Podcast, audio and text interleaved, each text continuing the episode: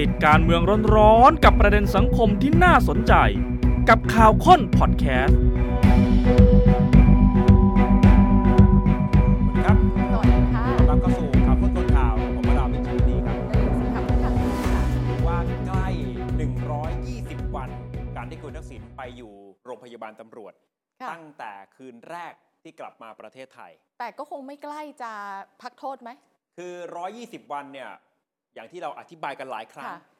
มีความเข้าใจผิดในช่วงแรกว่า อืม เอ๊ะมันจะครบการเอ่อรับโทษไปแล้ว 1 ใน 3 แล้วขอพักโทษได้หรือไม่ อาจจะใส่กำไร EM กลับมาอยู่ที่บ้าน แต่ว่าข่าวค้นคนข่าวฟันธงไว้ตรงนี้เลยว่า 1 ใน 3 คือ 120 วันยังใช้ไม่ได้ เพราะว่ากฎหมาย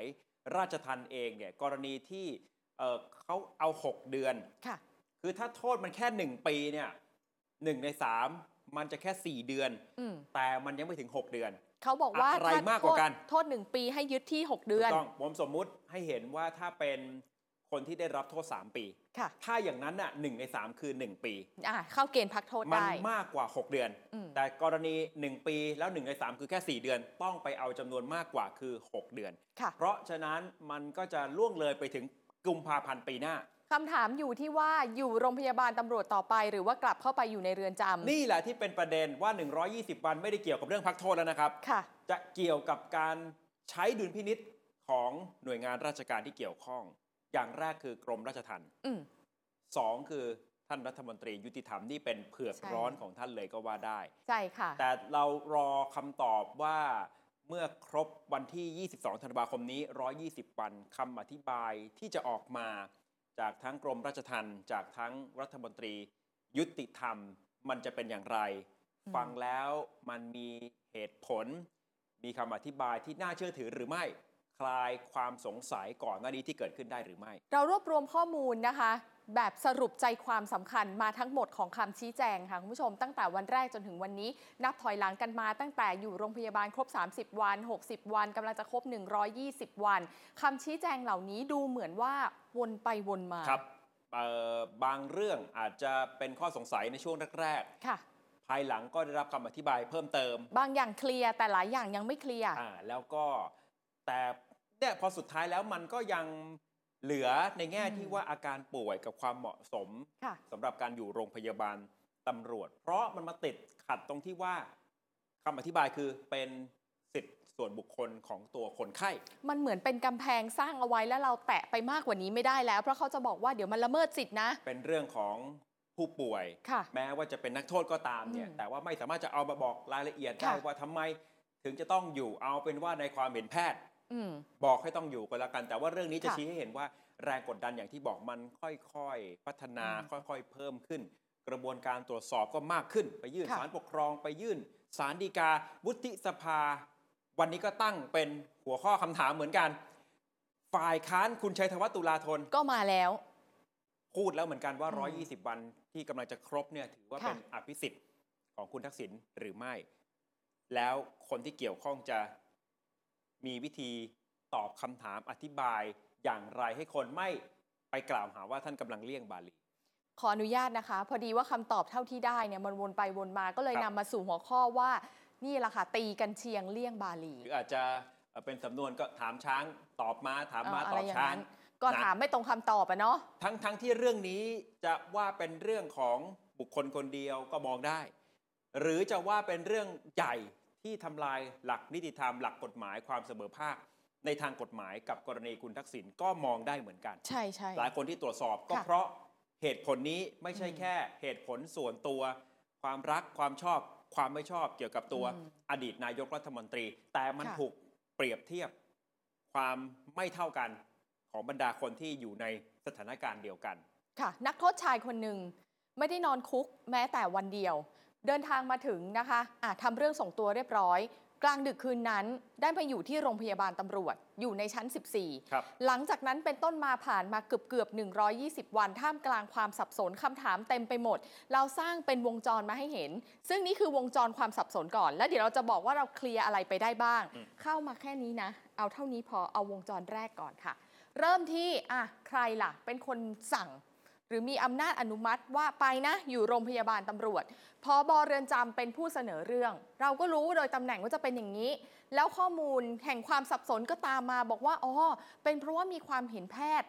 คุณหมอบอกให้นอนโรงพยาบาลตำรวจหรือเปล่า ครับ อ่ะมาถึงแพทย์ แพทย์บอกไม่ได้มีความเห็น เป็นข้อมูลจากทางพัสดี แล้วก็มาแจ้งผอบอเรือนจำดีดกลับไปพยายามสืบต่อ อ้าวพัสดีก็บอกว่างงงๆยึกยึกยักยักไม่รู้ไปไหนต่อ ครับ ไม่ได้ชี้แจงให้เคลียร์ นี่คือความสับสนที่เคยเกิดขึ้น อ่ะทีนี้ฝ่ายที่เกี่ยวข้องช่วยออกมาเคลียร์อย่างไร ค่ะ ย้อนกลับไปเมื่อ 14 ธันวาคม สส แทน ชัยชนะเดช เดโช จากพรรคประชาธิปัตย์ ในฐานะประธานกรรมาธิการการตำรวจ วันนั้นเนี่ยเอ่อเรียกประชุม แล้วก็มีหน่วยงานราชการที่เกี่ยวข้องเข้ามา มีผู้บัญชาการเรือนจำพิเศษกรุงเทพ มี ค่ะ ทางตัวแทนของกรมราชทัณฑ์ มีตัวแทนของโรงพยาบาลตำรวจ สสแทนได้คำตอบออกมาแบบนี้ บอกว่าผู้บัญชาการเรือนจำ เราเริ่มตรงนี้นะ นะ ที่ผู้ พอ บัญชาการเรือนจ เอาล่ะ พอเห็นว่าคุณทักษิณมีอาการป่วย แน่นอนลำดับแรกก็ต้องให้แพทย์ของโรงพยาบาลราชทันเป็นผู้วินิจฉัยก่อนถูกต้องไหมครับ ำอ่ะแพทย์โรงพยาบาลราชทันตรวจซิเป็นยังไงบ้าง มีคำตอบจากแพทย์ว่าแบบนี้เกินศักยภาพในการรักษาของโรงพยาบาลราชทันแล้ว ต้องไปที่อื่นที่มีเครื่องไม้เครื่องมือมากกว่านี้ อ่ะขีดเส้นใต้ตรงนี้นะ แพทย์บอกว่าแบบนี้คงรักษาไม่ได้ ค่ะ ภายในโรงพยาบาลราชทัน อืม แต่แพทย์ของโรงพยาบาลราชทันในรั้วของเรือนจำเนี่ยไม่ได้เป็นคนตัดสินใจให้ไปที่โรงพยาบาลตำรวจ ไม่ได้บอกว่าให้ไปไหน บอกแค่ว่าในราชทันคงจะรักษาไม่ได้ ค่ะ ย้อนกลับไปที่ผู้บัญชาการเรือนจำเป็นผู้เสนอเรื่อง ให้ไปที่โรงพยาบาลตำรวจ อ๋อ หมอบอกว่าไม่ไหวแล้วเกินต้าน กลับมาที่ผอบอเรือนจำผอ อาจ บอ จะ ก ไปไหน ว่าโอเค งั้นไปโรงพยาบาลตำรวจละกัน ข้อมูลจากสสชัยชนะเดชเดโช สอดคล้องกับ ค่ะ ที่ผมคุยกับอธิบดี รักษาราชการแทนอธิบดีกรมราชทัณฑ์เมื่อสัปดาห์ที่แล้ว คุณสหการ ท่านบอกว่า พอคุณทักษิณมีอาการป่วยความดันลดลง อืม แพทย์ของราชทัณฑ์นั่นแหละ เป็นคนที่บอก แต่คนที่ตัดสินใจให้ไปโรงพยาบาลตำรวจ คือผู้บัญชาการเรือนจำ อืม ด้วยเหตุผลว่าโรงพยาบาลตำรวจ มีข้อตกลงการส่งตัวผู้ต้องขังที่มีอาการเจ็บป่วยเกินกว่าที่ภายในเรือนจำจะสามารถรักษาได้ ค่ะ แล้วท่านก็บอกว่าเคยส่งไปที่โรงพยาบาลตำรวจ 400 500 คนก่อนหน้านี้ อืม เหมือนกับมีคอนแทคกัน มันก็โดยอัตโนมัติอะไรแบบนี้ใช่ไหม ก็เลยเป็นที่มาให้ส่งไปที่ ค่ะ โรงพยาบาลตำรวจ ก็เอาเป็นว่าเคลียร์นะ อืม ความเห็นของแพทย์ของราชทันบอกว่าแบบนี้รักษาในราชทันไม่ได้แล้ว ค่ะ ส่วนคนที่ตัดสินใจให้ไปโรงพยาบาลตำรวจใช้ดุลพินิจตรงนี้คือ ผู้บัญชาการเรือนจำแต่ว่ามันก็ยังมีคำถามตามมา เพราะพอไปเปิดหลักเกณฑ์เนี่ยทำไมถึงต้องเป็นโรงพยาบาลตำรวจทำไมถึงไม่เป็นที่อื่น และนี่เป็นคำถามที่สสชัยชนะ อืม เดชเดโชก็ตั้งข้อสงสัยเหมือนกัน ไล่เรียงตั้งแต่แพทย์ก่อน แพทย์ที่บอกว่าเกินต้านเกินศักยภาพนะคะ ส่งโรงพยาบาลราชทันแล้วไม่ไหวแล้วไปหาที่อื่น จะต้องมีการระบุเหตุผลเข้าไปด้วยอ่ะคืออะไรล่ะ โรคที่รักษาไม่ได้ใช่ไหม ในโรงพยาบาลราชทันดูแลไม่ไหว หรือไม่มีเครื่องมือ ก็ส่งไปโรงพยาบาลที่พร้อมมากกว่า ซึ่ง ครั คำ บ ตอบก็คือโรงพยาบาลตำรวจ คุณชัยชนะก็เลยบอกว่าอ้าวแต่โดยปกติเนี่ยจะต้องส่งไปโรงพยาบาลในสังกัดกระทรวงสาธารณสุขนะ มาใช้งบสปสชนี่ อืมเพราะว่ามันก็จะเชื่อมโยงกับสิทธิ์ อืม ของตัวผู้ต้องขัง ค่ะ แต่ว่าสุดท้ายแล้วอย่างที่บอกว่าผู้บัญชาการเรือนจำใช้ดุลพินิษส่งไป ค่ะ โรงพยาบาลตำรวจด้วยเหตุผลว่าในอดีต ก็เคยส่งตัวคนไข้ลักษณะนี้ออกไปรักษาที่โรงพยาบาลตำรวจมาแล้ว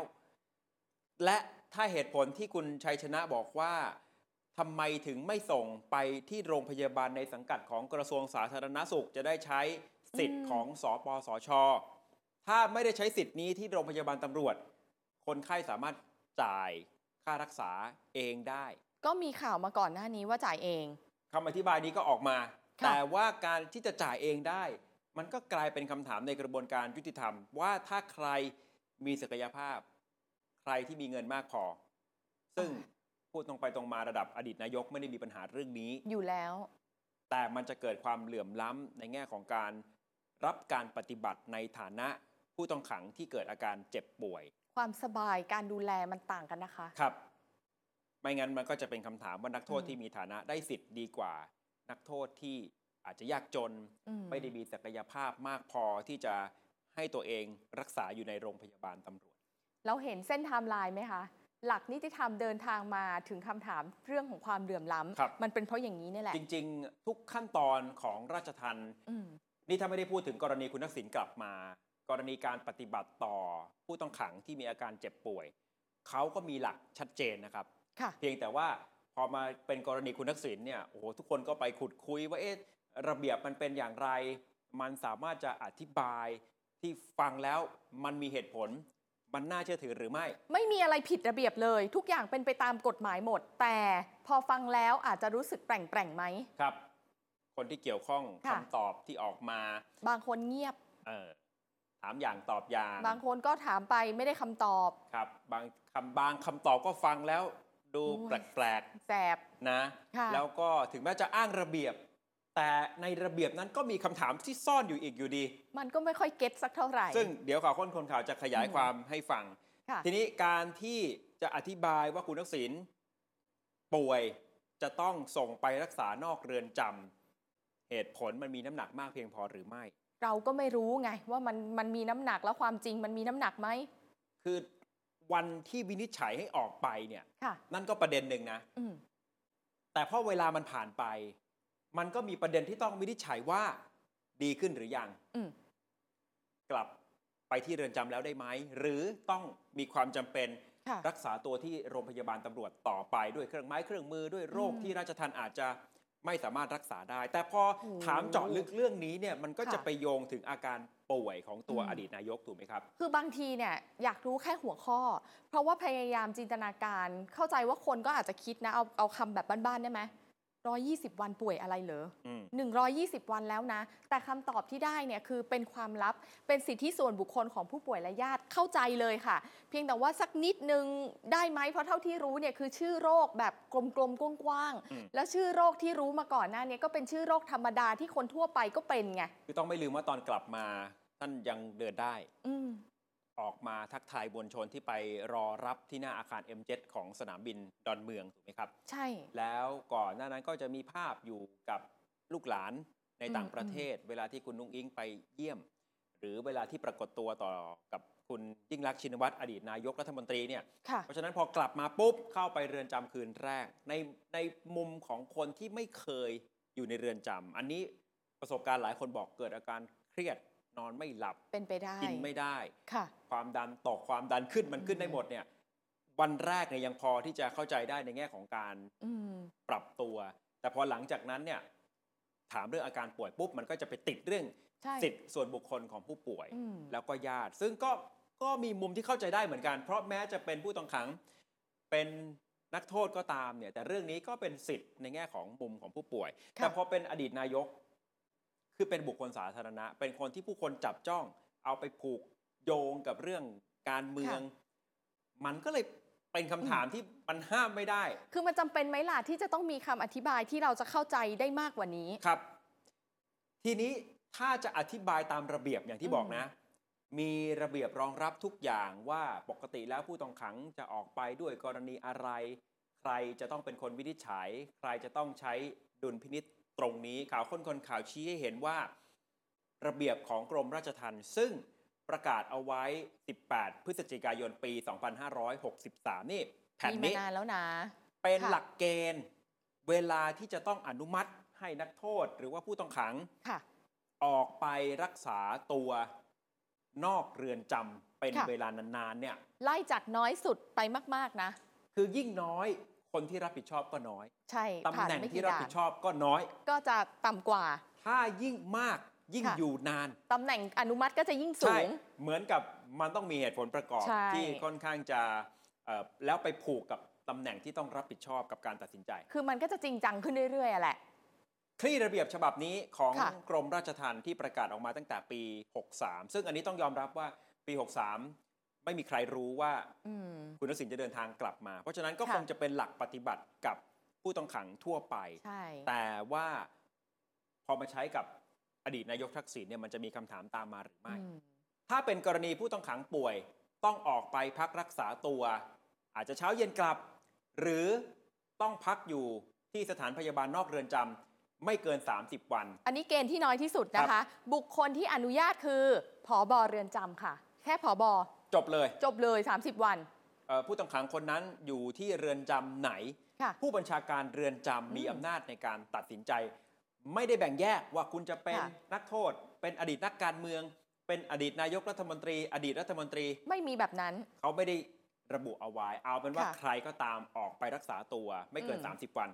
ผู้บัญชาการเรือนจำอนุญาต แต่ว่าถ้าเกิน 30 วันเนี่ยเรื่องราวขั้นตอนจะเริ่มเยอะละ เริ่มซับซ้อน ใช่ค่ะ ขึ้นมา จะต้องไปที่โรงพยาบาลแม่ขายในพื้นที่ก่อนนะคะ แต่ละราชทันก็คงมีโรงพยาบาลแม่ขายของตัวเอง ครับ บวกรวมไปถึงต้องมีความเห็นแพทย์ที่จะมาระบุเหตุผลว่าทำไมถึงให้นักโทษคนนี้ออกไปรักษาตัวเกิน 30 วันนะ บวกไปกับต้องมีความเห็นชอบจากอธิบดีกรมราชทัณฑ์แล้วการรักษากรณีโรงพยาบาลสังกัดกรมราชทัณฑ์ถึงแม้ว่าจะเป็นโรงพยาบาลของราชทัณฑ์ก็ต้องทำเหมือนกัน ต้องไป ก็คือ ถึงขั้นที่มีความเห็นจากอธิบดีเลย เพราะว่าในโรงคำว่าโรงพยาบาลราชทัณ ค่ะ ฑ์แม้ว่าจะอยู่ในเรือนจำเนี่ยนะ โซนเดียว แต่ กั มัน น คนละตึกคนละอาคาร อ่า เพราะฉะนั้นถ้าถ้าพูดในแง่ความอาจจะสะดวกสบายกว่าตัวเรือนจำเนี่ย อืม โรงพยาบาลราชทันก็อาจจะสะดวกสบาย ค่ะ มากกว่านักโทษที่ไม่ได้อยู่ในตัวรั้วเรือนจำจริง ๆ ไม่ได้อยู่ในห้องขังเนี่ย อืม ถ้าจะไปอยู่ที่โรงพยาบาลของเรือนจำของราชทันก็ต้องมีความ ใช่ เห็นแพทย์ประกอบว่าทำไมคุณถึงได้มาอยู่ที่นี่ เช่นเดียวกัน บวกรวมกับความเห็นชอบของอธิบดีกรมราชทัณฑ์แต่ก็จะเห็นว่าจบที่อธิบดี อ่า มันจะเพิ่มความเข้มข้นในแง่ของการรับผิดชอบ และใช้ดุลพินิจขึ้นมาจาก ค่ะ 30 วัน อืม เพราะปกติแล้วเนี่ยผู้บัญชาการเรือนจำก็จะอยู่ภายใต้อธิบดี ใช่ 30 วันจบที่อธิบดี พอเกิน 60 วัน ไปอีกทำเหมือนข้อหนึ่งทั้งหมด โรงพยาบาลแม่ขายในพื้นที่ มาหมดเลยนะ ความเห็นแพทย์ ค่ะ ระบุเหตุผล อืม แล้วก็ต้องแนบสรุปการรักษาเพิ่มเติม ใช่ว่าทำไมถึงต้องยาวนานเกิน 60 วันล่ะ ไอ้ตลอดเวลาที่เกิน ค่ะ 30 วันมามาจนถึง 60 วันเนี่ย อืม การรักษาเพิ่มเติมนั้น คืออะไร คืออะไร ค่ะ ประกอบด้วยความเห็นชอบของอธิบดีกรมราชทัณฑ์ และยังไม่จบ เพราะว่าต้องรายงานปลัดกระทรวงด้วย ขึ้นสูงไปอีก อย่างน้อยๆ ให้ประหลัดได้รับรู้ อืม ซึ่งตอนผ่านขั้นตอน 60 วัน ค่ะ ท่านอธิบดีกรมราชทัณฑ์ทำขั้นตอนนี้แล้วนะครับ ทำแล้ว เพราะฉะนั้นตอนนี้ความ ค่ะ รับผิดชอบ ถ้าในแง่ของการรับรู้เนี่ยถึงประหลัดกระทรวง อืม ยุติธรรมแล้ว ค่ะ ส่วนความเห็นชอบอธิบดีนี่ต้องผ่านมาแล้วแน่นอนผ่านมาตั้งแต่ ขั้นนี้แล้ว 30 วัน เกิน 60 วัน ค่ะ แล้วด้วยซ้ำตอนนี้กำลังจะเกิน 120 วันหรือกำลังจะครบเนี่ย ทำเหมือนข้อหนึ่งกับข้อสอง ก็ความเห็น ไป แพ ให้ ทย์ หมด โรงพยาบาลแม่ข่าย เหมือนกัน ค่ะ ทุกอย่าง ใช่ ขอความเห็นชอบจากอธิบดีกรมราชทัณฑ์ก็เหมือนกับตอน ค่ะ เกิน 60 วัน ใช่ แต่ที่มันเพิ่มขึ้นมาคือ รายงานรัฐมนตรีว่าการกระทรวงยุติธรรมให้ทราบ เขาใช้คำว่ารายงานให้ทราบนะคะ ครับ เดี๋ยวจะต้องขยายความเรื่องนี้กันนะคะ ลองดูสถิติสะสมกันหน่อยไหมสำหรับนักโทษที่ไปรักษาตัวที่โรงพยาบาล อืม ลองดูนะ เกินกว่า 30 วันมี 115 ราย สถิตินี้นะคะ นับตั้งแต่วันที่ 1 ตุลาคม เป็นต้นมา อ่า นะเกินกว่า 30 ก่อนเยอะหน่อย 115 ราย ครับ พอจะอยู่เกิน 60 วันประมาณ 30 ราย แล้วถ้าเกินกว่า 120 วัน 4 อืมอันนี้คือทั่วประเทศใช่ไหม ใช่ แสดงว่าเกิน 120 วันนี้มีเพียงแค่ 4 รายเท่านั้น ค่ะ ถือว่าน้อยนะ น้อย อ่ะ อันนี้คือสถิติ ค่ะ ที่เอามาเทียบให้เห็น ทีนี้จากระเบียบจากแนวปฏิบัติในแง่ของการส่งผู้ต้องขังออกไปรักษาตัวนอกเรือนจำมันมีคำถามตามมาอย่างไร คุณผู้ชมได้เห็นขั้นตอนปฏิบัติในทางราชการของเขาแล้วนะว่าเอ่อใครที่จะต้องใช้ดุลพินิษตรงนี้บ้างคำถามก็คือถ้าผ่าน 120 วันแล้วยังไงต่อ เพราะว่าในในในตัวแนวปฏิบัติเนี่ยเขาสิ้นสุดแค่นี้ครับ ค่ะ คือ 120 วัน อธิบดี รายงานรัฐมนตรีรับทราบ ถ้าคุณทักษิณเกิน 120 วัน อย่างที่บอกขั้นตอนอธิบดีรายงานรัฐมนตรี แต่แนวปฏิบัติก็ไม่ได้บอกว่ารัฐมนตรีจะทำอย่างไรต่อ รับทราบเฉย รับทราบ ๆ แล้วยังไงต่อ ต้องรายงานนายกหรือไม่ก็ไม่ได้มีเขียน ไม่ได้บอกไว้ค่ะ รัฐมนตรีไม่อนุญาตได้หรือไม่ เขาบอกว่าให้รับ ให้ ทราบ รายงาน ให้รายงาน อ่ะ เขาไม่ได้มีให้ติ๊กอนุญาตไม่อนุญาตนะ หรืออนุญาตไปเรื่อยๆ ได้หรือไม่ ค่ะ เกิน 120 แล้ว เกิน 240 เกิน 360 สมมุตินะ อืม อันนี้ไม่ได้เกี่ยวกับกรณีคุณทักษิณอย่างเดียวเท่านั้น ค่ะ นะครับ อันนี้เป็นคำถามที่เกิดขึ้นจากตัวแนวปฏิบัติของทางกรมราชทัณฑ์ คือเราอยากรู้ว่าในเมื่อขั้นตอนสุดท้ายของการอยู่เกิน 120 วัน รายงานให้รัฐมนตรีทราบ ก็เลยเกิดคำถามว่าท้ายที่สุดเนี่ย เป็นไปได้ไหมว่ารัฐมนตรีไม่อนุญาตได้ไหมล่ะ ก็ไม่ได้มีเขียน ไม่เขียนแต่ว่าอ้าวเขาดูจากแพทย์บอกไม่ใช่เหรอ อืม ก็ต้องเชื่อแพทย์ไหมล่ะ อ้าวถ้าฟังจากคำวินิจฉัยของแพทย์ ค่ะ ก็เป็นคำถามแล้วจะฟังจากแพทย์คนไหนที่เป็นคนทำความเห็น แต่ปกติรัฐมนตรีที่ให้สัมภาษณ์ก็จะบอกว่าฟังแพทย์ฟังแพทย์ อ่ะ นะ เอ่อข้อมูลที่ผมคุยกับอธิบดีกรมราชทัณฑ์ท่าน ค่ะ ยืนยันชัดเจนว่าฟังจากแพทย์ที่รับผิดชอบ อืม การรักษาคุณทักษิณที่โรงพยาบาลตำรวจ ค่ะ คือพูดง่ายๆคือแพทย์เจ้าของไข้เนี่ย อืม ต้องเป็นคนแจ้งกับทางกรมราชทัณฑ์มา ค่ะ นะแต่ทีนี้ในแง่การตัดสินใจบอกว่าฟังแพทย์ อื มันก็จะย้อนกลับมาเรื่องเดิม ถ้าหากว่า 120 วันแล้วคุณทักษิณยังคงอยู่ที่โรงพยาบาลตำรวจ พอถามเรื่องอาการป่วย ถามเรื่องเหตุผลที่จะต้องเกิน 120 วัน ค่ะ มันก็จะติดคำตอบเรื่องสิทธิส่วนบุคคลของผู้ป่วย เป็นความลับ ความลับ อืม ในที่นี้เอาเข้าจริงแล้วเอ่อก็เข้าใจได้นะครับ แล้วสังคมก็คงไม่ได้อยากรู้ละเอียดถึง ใช่ วิธีการรักษาว่าเอ่ออาการของอดีตนายกเป็นอย่างไร อย่างที่บอกไงคือคนอยากจะรู้ให้เคลียร์อีกสักนิดนึงได้ไหม ว่าอะโรคที่บอกมาสมมุติว่า 3 4 5 โรคนี้นะคะทำไมเหรอมันมันบานปลายเหรอ หรือมันวิกฤตเหรอ หรือมันคือตรงไหนกันแน่อีกสักหน่อยนึง เพื่อให้มันเคลียร์อีกนิดนึงได้ไหมทำไมถึงนอนนานจังเลย ตอนนี้ก็จะไม่ได้มีคำอธิบายที่ลงลึก ค่ะ ในแง่ของอาการป่วย เพราะว่า ใช่ เส้นแบ่งมันนิดเดียว ก็พูดยาก ว่า เนาะ บอกว่าเป็นเป็นความลับเป็นสิทธิ์ของตัวผู้ป่วยคนนั้น อืม ใช่ไหมครับแต่ว่าถ้าจะขยับขึ้นไปอีกสักเล็กน้อย เพื่อให้เข้าใจว่าโอเคโรคนี้ มันเกิดอะไรขึ้นทำไมจะต้องใช้วิธีการรักษานาน หรือ ที่โรงพยาบาลตำรวจ วิธีการอธิบายที่มันทำให้เราเคลียร์ได้มากกว่านี้การใช้คำพูดหรืออะไรเนี่ย มันจะมีหนทางไหม และถ้าย้อนกลับไปดูสถิติที่เราบอกเมื่อสักครู่ ค่ะ เกิน 120 วันเนี่ยจำนวนน้อยมาก เทียบกับคนที่เคยถูกส่งตัวไป อ่า รักษาตัวที่โรงพยาบาลตำรวจด้วย คนทั่วไปอ่ะน้ ก็ อย อาจ มาก จะไม่ค่อยได้เห็นทั่วไป ค่ะ สักเท่าไหร่ อาจจะมีกรณีผู้ต้องขังคนดัง เช่น คุณอภิชาติ จันทร์สกุลพรหรือว่าเสียเปียง อืม ที่เกี่ยวข้องกับเรื่องการระบายข้าว คดีเดียวกันเลย คุณบุญทรงเตริยาพิรมอดีต ค่ะ รัฐมนตรีว่าการกระทรวงพาณิชย์แบบเนี้ย อืม ก็อาจจะเคยได้เห็น แต่ว่าก็ไม่ได้อยู่ที่โรงพยาบาลตำรวจยาวนานมากนัก และทำไมจะต้องไปที่โรงพยาบาลตำรวจ ก็มีคำชี้แจงออกมานะคะว่าอ่าอย่างโรงพยาบาลตำรวจเขาก็จะบอกว่าระบบเขาก็ตามมาตรฐานน่ะเขาส่งตัวมาแล้วก็รับไว้ ครับ ฝั่งราชทันก็บอกว่าโรงพยาบาลตำรวจเขาก็จัดสถานที่ คือชั้นชั้น อืม 14 ใช่ มันก็เอ่อมี อุป คำ ก ถาม รณ์ ใช่ไห มั ม นก็ ว่า ครบ อาจจะเป็นเอ่อชั้นสำหรับ VIP ชั้น ค่ะ สำหรับผู้บังคับบัญชา อืม อ่าแต่ว่าทางโรงพยาบาลตำรวจก็เคยอธิบายว่ามันเคยเป็นวอร์ดโควิดมาก่อน ค่ะ แล้วเครื่องไม้เครื่องมือเนี่ยมันยังคงอยู่ ใช่ ทางราชทัณฑ์ก็เลยบอกว่าโรงพยาบาลตำรวจเขาเป็นฝ่ายจัดสถานที่ตรงนั้น ค่ะ ส่วนโรงพยาบาลตำรวจก็บอกว่าก็รักษาตามมาตรฐานนะ อืม คือกำลังจะบอกว่าไม่ได้ให้สิทธิพิเศษ อะไรแตกต่างจากการรักษาผู้ป่วยทั่วไป ไม่ว่าจะเป็นผู้ต้องขังหรือไม่ก็ ใช่ ตาม คือเสียงของคอมเมนต์เรื่องเนี้ยค่ะ มันมาติดอยู่ตรงที่ว่าคำตอบเนี่ยล็อกอยู่ที่ทุกอย่างเป็นความลับใช่ไหม เป็นสิทธิส่วนบุคคล แต่คนอาจจะอยากรู้ว่าอืมไหนบอกว่ามันจะต้องมี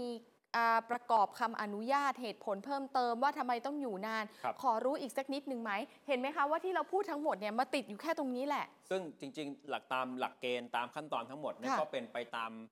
แนวปฏิบัติของทาง ใช่ กรมราชทัณฑ์เองเพียง ค่ะ แต่ว่าที่ผ่านมาอาจจะทำกันเป็นการภายใน ม แต่พอมาเป็นเรื่องราวของคุณทักษิณ ค่ะ เรื่องอดีตนายกเนี่ย มันก็ทำให้ผู้คนสนใจ อยากจะรับฟังรับทราบเหตุผลประกอบ ค่ะ แล้วที่ผ่านมาบุคคลที่เกี่ยวข้อง อธิบายกันว่าอย่างไรบ้างคำตอบอาจจะยังไม่ได้คำตอบสักเท่าไหร่ มันก็จะงงๆนะคะ อธิบดีราชทันค่ะ โดยสรุปคือบอกว่า เป็นเรื่องที่เสนอกันมาตามขั้นตอน คือถ้าแพทย์ยืนยัน ว่าส่งกลับเรือนจำได้เมื่อไหร่แล้วก็พร้อมกลับทันที ครับ ซึ่งพอฟังแล้วเราก็จะคิดว่ามันก็ต้องอย่างนั้นไม่ใช่เหรอก็ถูกแล้ว ส่วนท่านรัฐมนตรียุติธรรม บอก ค่ะ วันนี้ว่าเป็นเรื่องที่อธิบดีกรมราชทัณฑ์จะเป็นผู้ชี้แจง แล้วก็ต้องฟังความคิดเห็นของแพทย์ เห็นไหม แพทย์ คือพอฟังความคิดเห็นของแพทย์ ค่ะ ถ้าสมมุติว่าแพทย์บอกให้อยู่ต่อ ก็ต้องก็ย้อน อยู่ กลับมาที่เดิม ค่ะ เรื่องเหตุผลและความจำเป็นที่จะต้องอยู่มันบอกไม่ได้ มันเป็น อืม เรื่องสิทธิส่วนบุคคลของ ใช่ ตัว ค่ะ ผู้ต้องขังใช่ไหมครับ แพทย์ก็จะอธิบายว่า อืม เป็นเรื่องความลับของผู้ป่วย ส่วนนายกรัฐมนตรีเศรษฐาทวีสินก็ถูกตั้งคำถามเรื่องนี้อยู่บ้าง แต่ท่านก็บอกว่าเป็นเรื่องของกระทรวงยุติธรรม ซึ่งก็จริง เพราะว่าตาม ก็ถูก แนวปฏิบัติเนี่ยไม่ได้มีข้อไหนเขียนที่ อืม ขึ้นมาถึงนายกรัฐมนตรีเลย ไม่ถึงเลยค่ะ แต่ว่าโอเคในแง่ในทางการเมืองอย่างไรแล้วรัฐมนตรีก็เป็นคนฝ่ายการเมือง ค่ะ ก็เป็นคำถามถึงนายกรัฐมนตรี อืม อย่างเอ่อหลีกเลี่ยงไม่ได้ เช่นเดียวกัน สิ่งที่หลายๆ คนตั้งคำถาม 22 ธันวาคมนี้ รวมถึงอนาคตของคุณทักษิณข่าวค้นคนข่าวได้ข้อมูลเชิงลึก ขอบอกว่าเป็นผู้ที่เกี่ยวข้องกับเรื่องนี้โดยตรง มีอำนาจหน้าที่ในการรับผิดชอบโดยตรงก็แล้วกัน สูงสุด ให้ข้อมูลให้ชัดเจนให้เคลียร์ตรงนี้เลย ค่ะ ต่อไปนี้คือปลายทางของปมนี้นะครับ หนึ่งจะไม่มีการออกไปนอนนอกบ้านในวันที่ 22 ธันวา ไม่ต้องจับตารอไม่ไป 22 นี้ไม่ไป ก็อย่างที่บอก 22 ธันวาเนี้ยมันถูก ค่ะ จับตามอง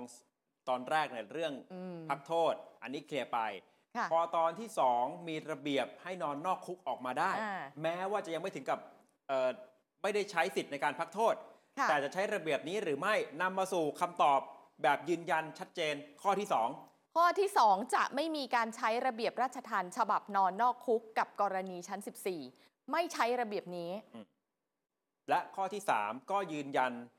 ว่าทั้งผู้ต้องขังและครอบครัว แสดงเจตนาปฏิบัติตามระบบ และหลักเกณฑ์ของราชทัณฑ์ขอพักโทษตามกฎหมาย เมื่อถูกคุมขังครบตามเวลา ซึ่งก็คือ 6 เดือนนั่นเอง นะ ไปรอกุมภาพันธ์67 เลยค่ะ แปลว่า นี่ฟันธงแล้วนะ จบทั้งเรื่อง 22 ธันวาคมนี้ ค่ะ จบทั้งเรื่องการจะใช้ระเบียบราชทัณฑ์ อืม ไปนอนนอกคุก ค่ะ สถานะปัจจุบันและที่ผ่านมาอดีตนายกคือผู้ต้องขัง เขาย้ำว่าคำว่าผู้ต้องขังเนี่ยคือไม่ได้รับสิทธิพิเศษอะไรทั้งนั้น เกินกว่าที่กฎหมายอนุญาต อืม แม้ว่าไม่ได้อยู่ในเรือนจำแต่ก็เพราะว่าป่วยไง แล้วก็มีความเห็นแพทย์ยืนยันมาด้วย ครับ ก็เลยต้องอยู่โรงพยาบาลตำรวจ นี่คือคำตอบจากผู้ที่มี ค่ะ ส่วนเกี่ยวข้อง ในแง่ของการรับผิดชอบกรณีของคุณทักษิณ ค่ะ ก็เคลียร์ไปได้หลาย เคลียร์ เรื่อง ได้ พอสมควรแต่ว่าถ้านึกภาพตามเดือนกุมภาพันธ์ถึงเวลาพักโทษ ถ้าหากว่าอดีตนายกเดินออกจากโรงพยาบาลตำรวจ โดยไม่ได้กลับมาที่เรือนจำแล้วไปอยู่ที่บ้าน วันนั้นมันก็จะเป็นคำถามอีกอยู่ดีว่า อาการป่วยที่ว่าก่อนหน้านี้รักษา อืม ตัวมาแล้ว เกินกว่า ค่ะ 120 วันทำไมถึงสามารถเดินทางกลับบ้านได้ ดีขึ้นพอดี ครับ ที่บ้านมีหมอพยาบาล คือ มีอุปกร มัน ณ์ ก็จะมีคำถามเนี่ยไม่ มันมีอยู่แล้ว ไม่ ค่ะ ไม่จบ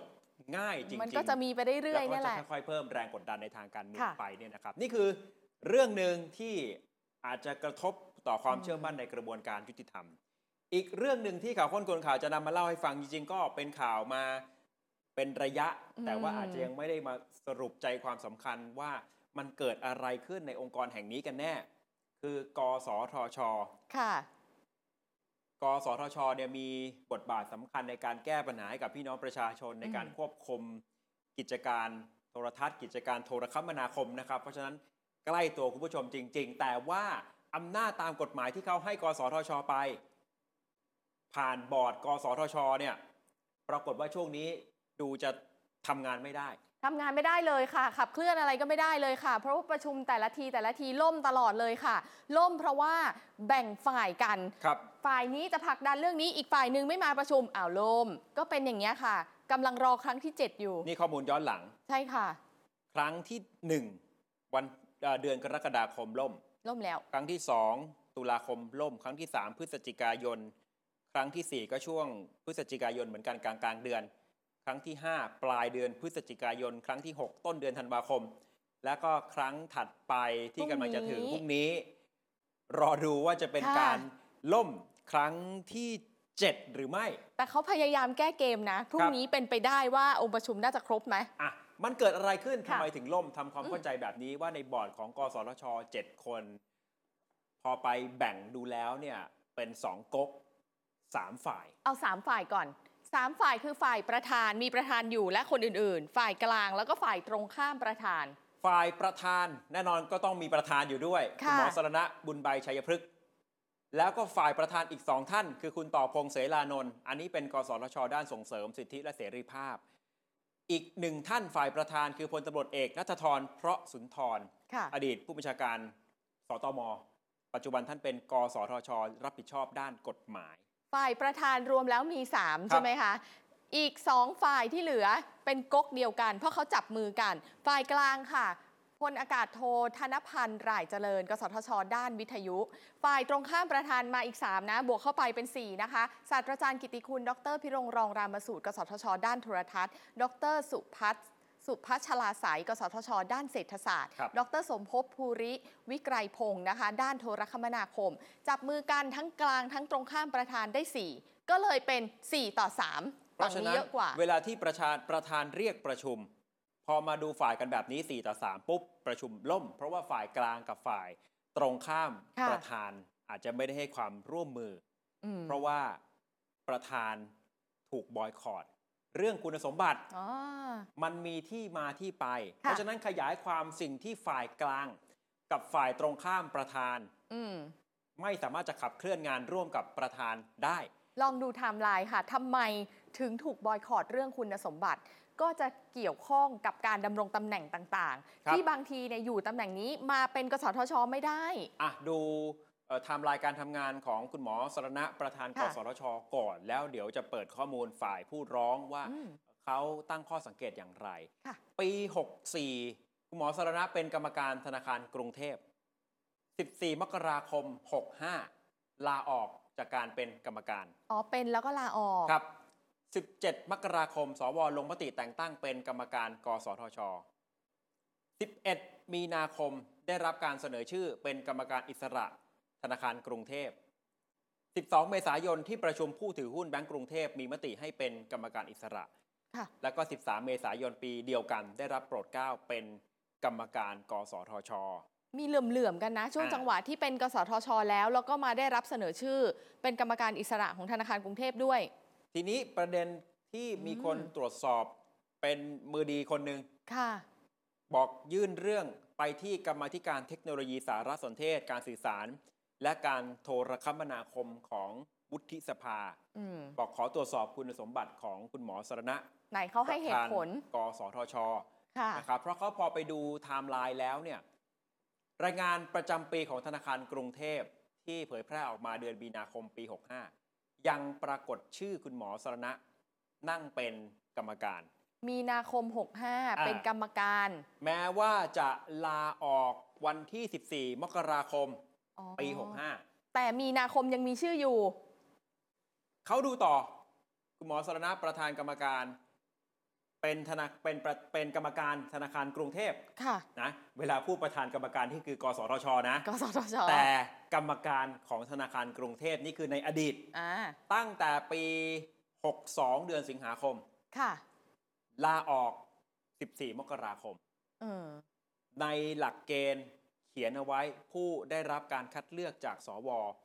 ให้เป็นกรรมการกสทช จะต้องลาออกจากตำแหน่งอื่นไม่เกิน 15 วัน ตามที่กฎหมายกำหนด อืม นะตรงเนี้ยไทม์ไลน์ตรงเนี้ยก็เลยเอ่อถูกตั้งข้อสังเกตเรื่อง มันอยู่ใน ค่ะ หลักเกณฑ์นี้ไหมวันที่ได้รับการแต่งตั้ง วันที่ลาออกจากกรรมการ อืม เป็นไปตามหลักการนี้หรือเปล่า โดยเฉพาะพอไปปรากฏการได้รับการเสนอชื่อเมื่อวันที่ 12 เมษายน เป็นกรรมการธนาคารกรุงเทพอีกครั้งหนึ่งเนี่ย อ่า คนที่ตรวจสอบก็เลยอ้าวทำไมถึงได้รับการเสนอชื่ออีก ทำไมกลับมาอีกครั้งอ่ะ เออชื่อไปปรากฏได้ยังไง คุณหมอสรณะบอกว่าได้ลาออกไปแล้ว แล้วก็ไม่รับการเสนอชื่อจากที่ประชุมผู้ถือหุ้น อ๋อ เพราะฉะนั้นทำให้ตัวท่านประธาน กสทช ยังคงมีคุณสมบัติครบถ้วนในแง่ของการเป็นกรรมการ กสทช เข้าใจแล้วคือหมายถึงว่าเขาอะ ยื่นมาบอกว่าคุณสมบัติไม่ครบเพราะคุณกลับไปเป็นอีกครั้ง ครับ แต่คุณหมอบอกว่าไม่ได้กลับไป ลาออกไป เป็ แล้ น ว เขาแค่เสนอ แล้วผมลาไปแล้ว ผมไม่กลับไปเป็นแล้ว ไม่รับด้วย ไม่รับเลย เพราะฉะนั้นจะมาบอกว่าขาดคุณ ค่ะ สมบัติไม่ได้ นี่ก็เป็น อืม ข้อมูลจากคุณหมอสรณะ อ๋อก็มาแย้งกันแบบ นะ นี้ แล้วก็เป็นหนึ่งในประเด็นที่ ค่ะ เอ่อกรรมการอีกฝ่ายกลางกับฝ่ายตรงข้ามประธานน่ะ อืม อาจจะเป็นหนึ่งในเหตุผลที่ไม่ได้ให้ความร่วมมือในแง่ของการทำงาน เพราะก็ตั้งคำถามเรื่องคุณสมบัติ แต่นี่ไม่ใช่เรื่องเดียว เดี๋ยวจะว่ากันด้วยอีกเรื่องหนึ่งเนี่ยนะครับ เรื่องของ ค่ะ การแต่งตั้งเลขาธิการกสทช แต่เรื่องคุณสมบัติของคุณหมอสรณะเนี่ยล่าสุดทางกรรมาธิการ ICT ของวุฒิสภา ก็จะเดินหน้าตรวจสอบเรื่องนี้เช่นกัน มอบหมายให้อนุกรรมาธิการแสวงหาข้อเท็จจริง รวบรวมข้อมูลเบื้องต้น โดยมีกรอบระยะเวลาดำเนินการภายใน 60 วัน ครับพลเอกอนันตพร อืม กาญจนรัตน์สมาชิกวุฒิสภาบอกเอาไว้คือที่ผู้ร้องอาจจะกลับไปร้องที่วุฒิสภาเนี่ยเพราะว่าวุฒิสภาเป็นผู้ที่ให้ความเห็นชอบ ๋อสวเป็นคนเลือกใช่ คุ ไห ณ ม หมอสรณะเป็นหนึ่งในกรรมการ อ่าก สทช ส่วนกสทชเขาก็ อืม ไปเลือกคนที่จะขึ้นมาเป็นประธานเองถูกไหมครับ พอมันมีประเด็นปุ๊บเอ่อกรรมการที่อาจจะตั้งคำถามเรื่องคุณสมบัติเรื่องนี้ แม้ว่าจะยังมีข้อสงสัย ค่ะ อะไรบางประการเนี่ยก็เลยอาจจะเป็นเหตุผลหนึ่ง แต่ปกติเนี่ยเวลาเขาดูคุณสมบัติคือเขาก็จะต้องมีการตรวจทานก่อนใช่ไหมก่อนที่ในท้ายที่สุดจะได้รับแต่งตั้งขึ้นมา โดยเฉพาะตำแหน่งประธานนี่คือสำคัญมาก คือ เนาะ ถ้าถ้าดูจากข้อมูลนี้เนี่ยก็ อืม อาจจะผู้ร้องเนี่ยอาจจะไปเห็นว่ามันมาปรากฏขึ้นในภายหลัง อ๋อ ว่าทำไมกรณีของธนาคารกรุงเทพยังคงเสนอชื่ออ อ คุณหมอสรณะ ค่ะ ในที่ประชุม อื ใช่ไหมครับ แต่ว่าคุณหมอสรณะก็บอกว่าไม่ไม่ ไม่ ไม่ รับ รับการเสนอ อืม เพราะว่าลาออกไปก่อนหน้านี้แล้ว อืม ตกลงณวันที่สมาชิกวุฒิสภาให้ความเห็นชอบ เป็นกรรมการกสทช ท่านได้ลาออกภายใน 15 วันไม่เกินนี้หรือเปล่า เพราะว่าถ้ามันปรากฏชื่อในวันที่ 12 เมษายนเนี่ย ค่ะ ได้รับการลงมติจากสว เป็นกรรมการกสทช ตั้งแต่ 17 มกราคมอะ เออ มันก็ถือว่าเกิน 15 วันไปแล้ว เพราะเขาบอกว่าต้องลาออกจากตำแหน่งอื่น ตามที่กฎหมายกำหนด ก็เกินแล้วนะ เกิน เพ ไหม ราะฉะนั้นผู้ผู้ร้อง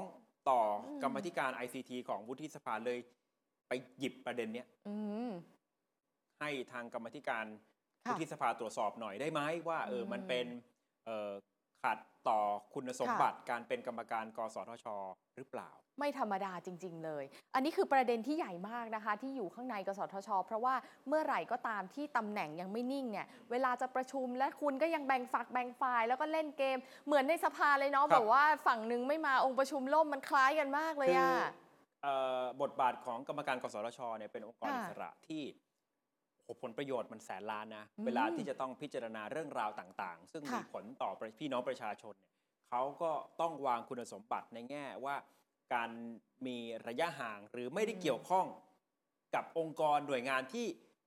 อาจจะมีผลต่อการพิจารณาของตัวคุณตอนไปเป็นกรรมการกสทช อ๋อ คือให้ขาดออกมาไม่ ไม่ให้ ว่าจะ เกิดผลประโยชน์ เอ ขัดแย้งใช่ อ๋อ เดี๋ยวมันกลายเป็ ไม่ น ให้มีข้อสง ผ สั ล ย ประโยชน์ทับซ้อนอะไรแบบเนี้ย อ่ะโดยเฉพาะถ้าเป็นกิจการ ค่ะ ที่เกี่ยวข้องกับเรื่องการสื่อสารการโทร อ่า คมนาคมโทรทัศน์วิทยุเนี่ย อืม คงจะต้องตรวจสอบคุณสมบัติกันเข้มข้น แต่ทีนี้ปัญหาที่มันส่งผลต่อกสทช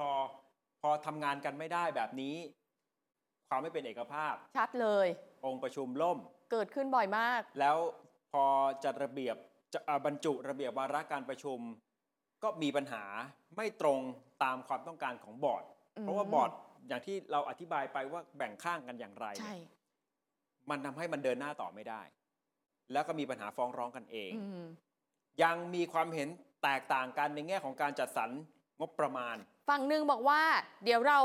พิจารณาแล้วก็ส่งดีเนาะ ครับ เจ้ากระทรวงนะคะ อีกฝั่งหนึ่งบอกว่าเอ้ยไม่ต้องผ่านกสทชส่งไปเลยดีอ่ะตรงสายตรงไปเลย ตี อ่ะ ความต่างกัน แล้วจะคุยกันยังไงล่ะเนี่ย และยังมีปัญหาแต่งตั้งเลขาธิการกสทช เอ้า ด้านหนึ่งประธานจะแต่งตั้งเอง ค่ะ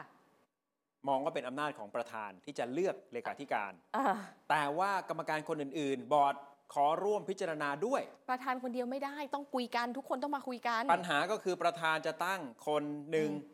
บอร์ดขอร่วมพิจารณาอีกคนหนึ่ง สองฝ่ายเนี้ยถือหางคนละคน อถ้า ประธานจะตั้งคนที่บอร์ดก็เห็นด้วยเนี่ย ก็คงจบแล้ มัน ว ก็คงจะไม่เป็นประเด็นว่าประธานจะใช้ดุลพินิจของตัวเองเพราะบอร์ดยังไงก็เห็นด้วยอยู่แล้ว อ๋อ แต่ทีนี้พอบอร์ดอาจจะไป ค่ะ เห็นด้วยกับคุณ อืม สมบัติของอีกท่านหนึ่งเนี่ยมาเลยกลายเป็นการถือหางคนละฝ่าย ถึงบอกว่ามันไม่ใช่ อืม ประเด็นเรื่องคุณสมบัติของประธานอย่างเดียวเท่านั้นที่อาจจะทำให้ เนอะ การเดินหน้าทำงานของกรรมการทั้งหมดเนี่ย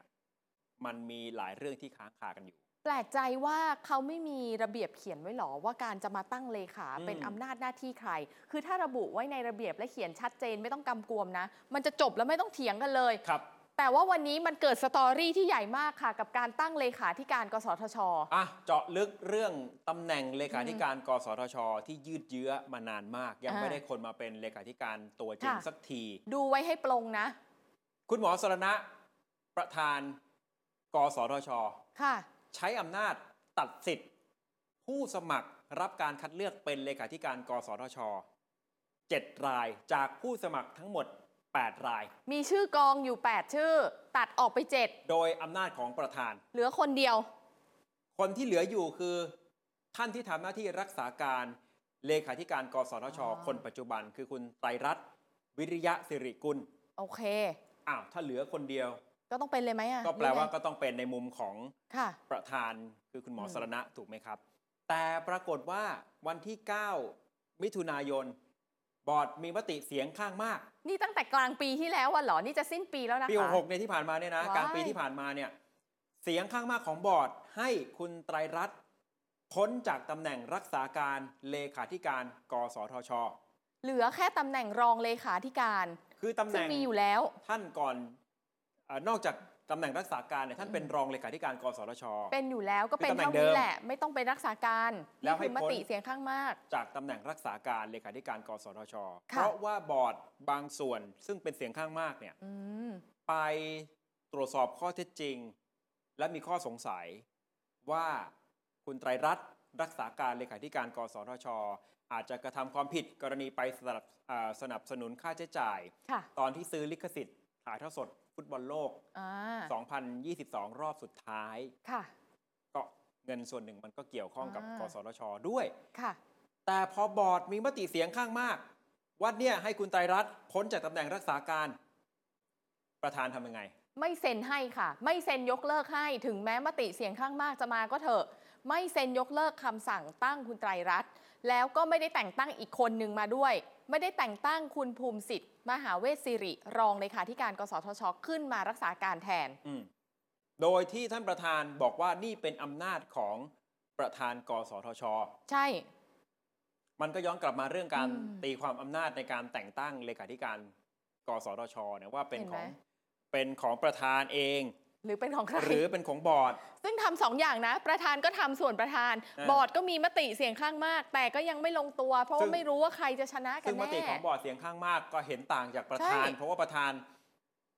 ตัด ค่ะ ผู้สมัคร 7 คนออก เหลือเพียงแค่คนเดียวคือคุณไตรรัตน์ แล้วเขาโอ รั เค ษา เหร การเล อ ขาธิการกสทช ที่จะปล่อยให้เรื่องราวมันยืดเยื้อมาประมาณหกเดือนแล้วเขาโอเคกันเหรอ อืม ได้เหรอ นี่นี่คือเรื่องภายในกสทช โอ้โห แต่ประเด็นที่มันเกี่ยวข้องกับประชาชนทุกคน ค่ะ ก็เพราะว่าบทบาทหน้าที่ของกสทช พอเอ่อประชุมบอร์ดไม่ได้เนี่ อื ย ม มันก็ตัดสินใจเรื่องสำคัญสำคัญไม่ได้ ใช่ อะไรที่จะต้องมีมาตรการผ่านขั้นตอนของคณะกรรมการชุดใหญ่ ไม่ใช่แค่ในระดับสำนักงานเนี่ยมันเลยเดินหน้าต่อไม่ได้ อืม จนทำให้รัฐบาลจะต้องเข้ามา คุยต้องมาล้วงลูกกันหน่อยแล้ว รัฐบาลเนี่ยพยายามจะบอกว่ากสทช กสทช ต้องออกมาตรการบังคับนะ ให้มีการลงทะเบียน ให้มีการรายงานตัว ใครที่ครอบครองซิมการ์ด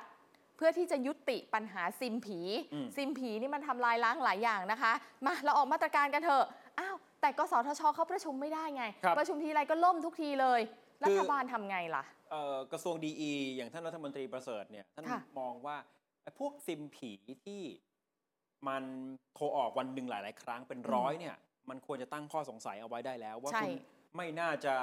เอ่อ โทรอะ เปิ ไร ด นัก ซิมนี้ หนา ขึ้นมาเพื่อใช้งานปกติ อืม แล้ว หรือถ้าคุณจะใช้งานปกติจริง ๆทำการค้า ค่ะ การขายของคุณเนี่ยมันก็ต้องบังคับลงทะเบียนต้องมารายงานตัวกันหน่อย คุณก็มาบอกว่าคุณเป็นแม่ค้าขายของ อ่า ใช้โทรศัพท์อะไรก็ว่าไป ทีนี้พอกสทชมาออกมาตรการบัง ค่ะ คับตรงนี้ไม่ได้เนี่ย พวกนี้ก็ยัง ลอยนวลอยู่ใช่ไหมค ใช่ รับคนที่เป็นซิมผี ค่ะ โทรออกแต่ไม่ได้รู้ อืม ตัวตนเนี่ยรัฐบาลก็เลยต้องแก้ปัญหาออกเป็นพระราชกำหนด อืม มาตรการป้องกันและปราบปรามอาชญากรรมทางเทคโนโลยี พระราชกำหนดนี่เป็นอำนาจของคอรมออยู่แล้ว ใช่ ใช้บังคับ 12 ธันวาคมที่ผ่านมา เพราะไปรอมาตรการของกสทช อย่างเดียว รอไม่ไหว ไม่ไหวแล้ว ประชุมไม่ได้สักทีล่ม อ่ะ ตลอดเลย นี่คือเรื่องราวปัญหาในกสทช จนกระทั่งวันนี้ มีอีก คือก็เป็นประเด็นเอ่อถูกวิพากษ์วิจารณ์ ค่ะ มาหลายสัปดาห์ต่อเนื่องเกี่ยวกับกสทชเนี่ยนะครับ กสทช เองก็ต้องนัดแถลงข่าวด่วน ม แต่ว่าการแถลงข่าวด่วนเนี้ยหัวข้อมันเริ่มมาจากก่อนหน้านี้มีคนบ่นไงว่าสัญญาณอินเทอร์เน็ตบ้าง อืม หรือว่าเอ่อแพ็กเกจต่างๆ มันอาจจะปรับราคาสูงขึ้นโดยที่ไม่ได้แจ้งกับผู้บริโภค เอ๊ะมันเป็นผลกระทบจากการควบรวมของสองยักษ์ใหญ่ที่นำโดย ค่ะ True ไปควบรวมกับ d t แทซึ่งกสทช ใช่ เป็นคนอนุญาต คนก็จินตนาการไงคะว่าพอคุณควบรวมแล้วเนี่ยคุณก็ไม่ต้องแข่งกันแล้วไง ใช่ พอคุณอยู่ด้วยกันคุณอยากอัพคุณก็อัพอย่างนั้นหรือเปล่า อันนี้เป็นประเด็นสำคัญที่ทำให้กสทช ต้องนัดแถลงข่าวด่วน แต่ว่าข้อสังเกตก็คือแถลงข่าวหลังจากที่เมื่อวานนี้คุณสิริกัญญาตันสกุล อืม ออกมาตั้งข้อสังเกตการทำงานของกสทช ละเลยการติดตามดูแลคุ้มครองผู้บริโภคที่ True ควบรวมกับ d t แทมันตั้งแต่ไหนแล้วล่ะ มีนา ครับ คมแล้วนะนี่มันหลายเดือนแล้ว พรรคก้าวไกลไม่เห็นด้วยและคัดค้านมาตลอด ค่ะ การควบรวมระหว่าง True กับ d t แทเพราะว่า ค่ะ มองว่าการแข่งขันในตลาด มันก็จะลดน้อยลงวันนี้ก็เลยเริ่มมีสัญญาณแล้วว่ามีคนเสียงบน แต่ว่าก็อาจจะตีความกันไปว่ามันเกี่ยวกับการควบรวมหรือไม่คุณสิริกัญญาก็เลยออกมาบอกปุ๊บกสทชแถลงข่าววันนี้ ค่ะ มันเชื่อมโยงกันหรือไม่ แต่ว่าการแถลงข่าวข้อสังเกตก็คือมากันแค่สองคน ฮะ มีพันตำรวจเอกประเวศมวลประมุกเลขานุการประจำตัวท่านประธาน กสทช ค่ะ แล้วก็คุณไตรรัตน์วิริยะสิริกุล รองเลขาธิการและก็รักษาการเลขาธิการ กสทช ที่เป็น อ๋อ ประเด็นที่เราอธิบายให้ฟัง อืม เมื่อสักครู่ ฝั่งประธานทั้งคู่ ก็ชัดเจนเพราะคนหนึ่งเป็นเลขานุการ อืม อีกคนหนึ่งเป็นรองเลขาธิการที่ประธานอยากจะเลือกให้ขึ้นมาเป็นเลขาธิการ ค่ะ กสทชคำถามสำคัญก็คือพรุ่งนี้ที่นัดประชุมกรรมการกันอีกครั้งหนึ่งเนี่ยจะประชุมได้หรือไม่ อืม เพราะว่าล่มมา 6 ครั้งติดต่อกัน ก็มีการตีความว่าการที่ทั้งสองท่านออกมาแถลง แม้ว่าจะเป็นวาระใดก็เถอะ แต่ ครับ วันนี้เป็นเรื่องผลกระทบควบรวม True d t a c ใช่ไหมคะ ออกมาแถลงเพื่อเป็นการดักทาง ไม่ให้ฝ่ายตรงข้ามเนี่ยขาดประชุมเบ้า อ่าเพราะว่ามีเรื่องสำคัญรออยู่ถูกไหม เห็นไหมเห็นไหมเนี่ย ท่านเลขานุการประจำตัวท่านประธาน กสทช พันตำรวจ ค่ะ เอกประเวศบอกว่าประธานทำหนังสือถึงทุกคนว่าในช่วงเดือนสุดท้ายของปี มันมีเรื่องที่ยังค้างจำนวนมากนะ ขอให้เร่งประชุมวาระที่ค้างอยู่ให้หมดภายในปีนี้ อ่าก ำหนดให้สัปดาห์หน้า เดี๋ยวจะประชุมกันอีกสองครั้ง ค่ะ คาดว่าท่านบอกนะ คาดว่าน่าจะมากันครบองค์ประชุม เพราะยังไม่มีใครแจ้งติดธุระในช่วงนี้ อืม แต่ก็ล่มไป 6 ครั้งแล้วนะ พรุ่งนี้ครั้งที่ 7 แล้วอีก 2 ค่ะ ครั้งก่อน อุ๊ย จะปีใหม่เนี่ย อาจจะ 7 กับ8อจะย่างเงี้ย เริ่มประชุมกันได้หรือไม่วัด ค่ะ จากพรุ่งนี้ก่อน โอ้ ส่วนเรื่องคุณสมบัติท่านว่ายังไง การขาดคุณสมบัติของประธาน กสทช ยืนยันว่าไม่ขาดเด็ดขาดเลย ไม่ขาดคุณสมบัติ พอเป็นข่าวแล้วอ่ะมาแถลงคุยกันแล้วเรียบร้อยคนเห็นละว่ามีประเด็นเรื่องประธาน กสทช ทุกคนรู้หน้าที่ของตัวเอง การประชุมก็จะไม่ล่มและ อืมท่านก็เลยมั่นใจว่าพรุ่งนี้จะเดินหน้าต่อได้ ค่ะ นะครับรัฐมนตรีเอ่อ DES คุณประเสริฐจันทระรวงทองที่อยู่เฉยไม่ได้เหมือนกัน ค่ะ วันก่อนนี้ท่านบอกแล้วมี 3 แนวทางหนึ่งก็คือจะเชิญประธานกสทชมาคุย ขอให้ไปแก้ปัญหา อืม แล้วอาจจะต้องถึงขั้นเอ่อริให้นายกรัฐมนตรีเข้ามาเป็นคนกลางในการหย่าศึกด้วยซ้ โอ้นายกเลยเหรอ ำพยายามจะนัดบอร์ดทั้งสองฝ่ายหารือกันก่อนช่วงสิ้นปีนี้ ค่ะ แล้วก็แนวทางที่ 3 ถ้าแก้ไม่ได้นะ ต้องย้อนไปที่ต้นต่อ คือ อาจจะไปแก้กฎหมายกสทช แทน เอ้ย เพียงแต่ว่าท่านก็ยังไม่ได้ลงรายละเอียดหรอกว่าจะไปแก้อย่างไร ค่ะ แก้ที่มาของกรรมการแก้เรื่อง อืม บทบาทหน้าที่ แต่จริงๆวันหนึ่งก็ควรแก้ไหมอ่ะ คล้ายๆ ถ้ามันเป็นประเด็น คล้ยขๆนาดเนี้ย ขู่ไกลๆน่ะว่า ค่ะ ถ้าสมมติว่ายังทำงานเดินหน้ากันไม่ได้ เพราะปัญหา เออ ความขัดแย้งภายในเนี่ยอาจ ค่ะ จะต้องมีมาตรการทางฝ่ายนิติบัญญัติที่จะไปแก้ปัญหานะครับนี่ก็ยังเป็นสองเรื่อง ค่ะ ใหญ่ๆที่สังคมตั้งคำถามกัน